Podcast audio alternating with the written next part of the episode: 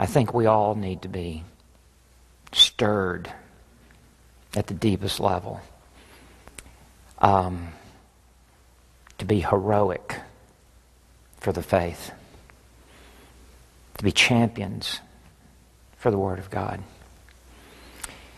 And at times, it takes so little to discourage us or to cause us to shift course.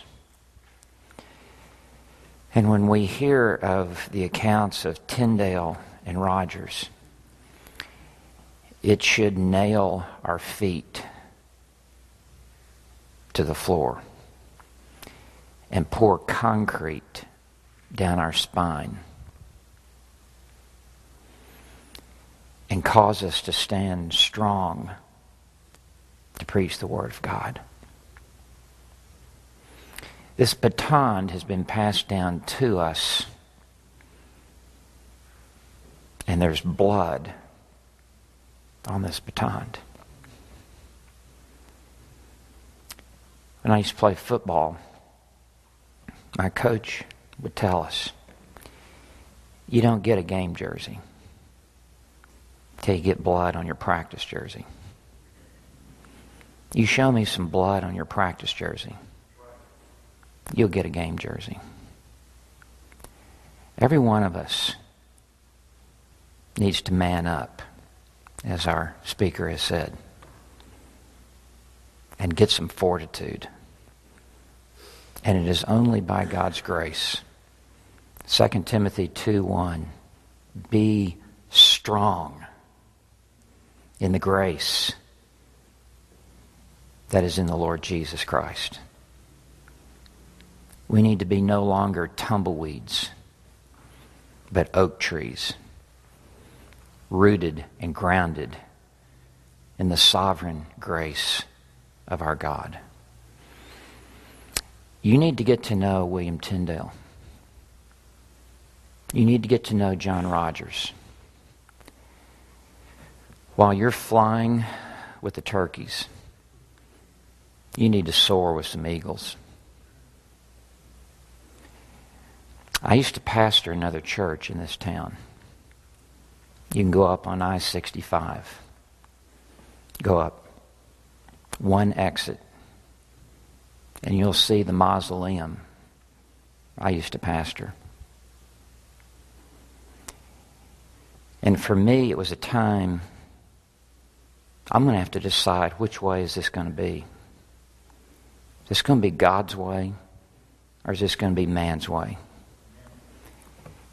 And you just shove all the chips out on the table. And it's all or nothing.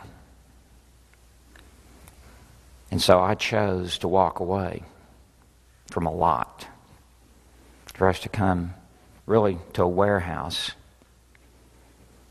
We went from $1 million organ to a little electric synthesizer in 7 days.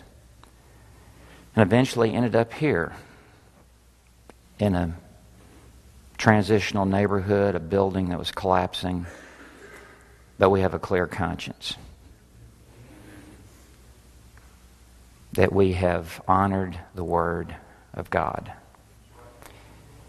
I remember when I walked away from that, I never cried once. Till John MacArthur called me. He picked up Tyndale's biography by David Daniel. He just began to read Tyndale to me over the phone. And I just began to cry out of a sense of fellowship with someone who has sanity in the midst of the insanity. You need to read about Tyndale. You need to read about John Rogers. You need to go get a book like Light from Old Paths by J.C. Ryle and just read chapter by chapter the martyrs who were burned at the stake by Bloody Mary. In Jonathan Edwards' resolutions that he wrote at age 18 and 19, one of the first resolutions, it's a single digit, I think it's like number 9, to think every day of the death of the martyrs. Now that would be a morbid thought to a slap-happy church, but it is gravitas to the soul. Jonathan Edwards knew something, that we need to be men of conviction. And Jonathan Edwards was run out of his church after 22 years of pastoring by a 90-10 vote. But he had already dropped anchor and he'd already set the course for his life.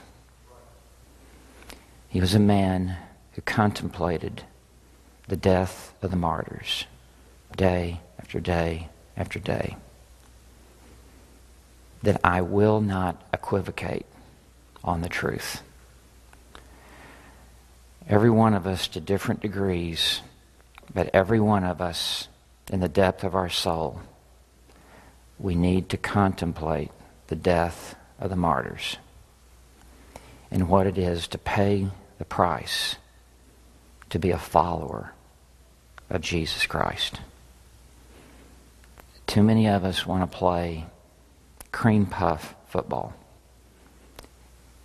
You need to get a helmet on and play tackle football and be willing to pay the price to be a follower of Christ, but to be a preacher of the Word of God.